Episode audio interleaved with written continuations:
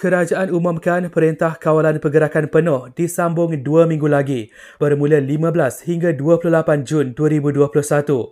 SOP bagi setiap aktiviti perkilangan, perniagaan dan industri masih kekal seperti yang diumumkan sebelum ini.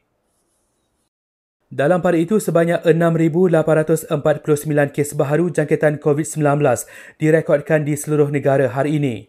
Selangor masih kekal mencatatkan kes harian paling tinggi dengan 2,558 kes diikuti Kuala Lumpur dan Sarawak.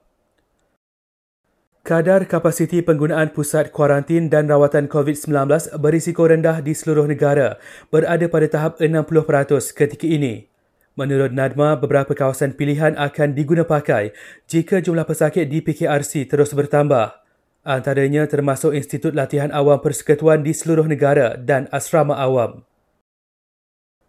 Jabatan Agama Islam Selangor batalkan peperiksaan penilaian sekolah rendah agama yang sepatutnya dijadualkan pada 23 hingga 27 Ogos depan ekoran pandemik COVID-19.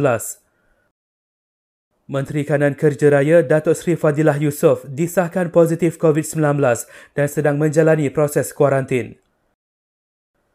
Akhir sekali kertas siasatan babitkan Menteri Besar Kedah didakwa ingkar SOP dipercayai mengunjungi pusat pameran kereta di Juru Sabtu lalu telah diserahkan kepada Bukit Aman.